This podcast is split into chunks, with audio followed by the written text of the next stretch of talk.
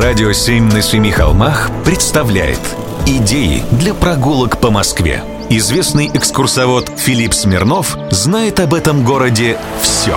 Прогулки со Смирновым. Здравствуйте, с вами Смирнов Филипп. На этой неделе исполнилось 250 лет со дня рождения знаменитого москвича. Юбилей празднует Иван Андреевич Крылов. Тот самый, что в баснях учил нас уму-разуму. Памятник ему стоит на Патриаршьих прудах. Писатель сидит в окружении своих героев, мартышки, слона, волка и другой басенной живности. На этой неделе весь этот зоопарк будет украшен гвоздиками и хризантемами от поклонников творчества великого баснописца. Но даже многие из них не знают, где именно в Москве он родился. А я вот знаю, и сейчас расскажу. Причем у меня есть две новости. Начну с удивительной. Иван Андреевич Крылов родился вовсе и не в Москве, а в Троицке. Это в Челябинской области. Но и это не точно. Записи о рождении Ивана Андреевича так и не нашли. То ли сгорели они, то ли их и не было вовсе. А судить о месте рождения можно вот как. Папа поэта был человеком скромным. От простого драгуна дослужился до капитана, но никаких привилегий не получил. В 1764 и в 1769 году его полк стоял в городе Троицк, что теперь в Челябинской области.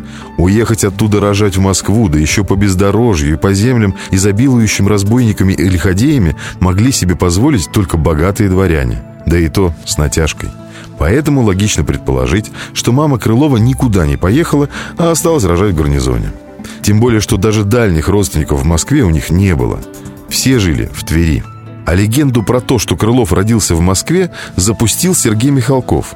Ну а где еще может родиться писатель, как не в столице? За МКАДом жизни ведь нет. Ну а теперь про то, почему также спорно утверждать, что в этом году у Крылова юбилей, 250 лет. Дело в том, что ни в одном храме России нет записи о рождении. Про Пушкина есть, про Лермонтова есть, а про Крылова ни гу-гу. Возможно, когда мама писателя писала императрице и просила о материальной помощи, она могла намеренно занизить возраст сына, чтобы денег дали, а не сказали, что на великовозрастного недоросля не положено. Впрочем, есть и хорошие новости. Вся эта путаница вполне себе в духе басен Крылова и нисколько не умаляет его таланта. С днем рождения, Иван Андреевич!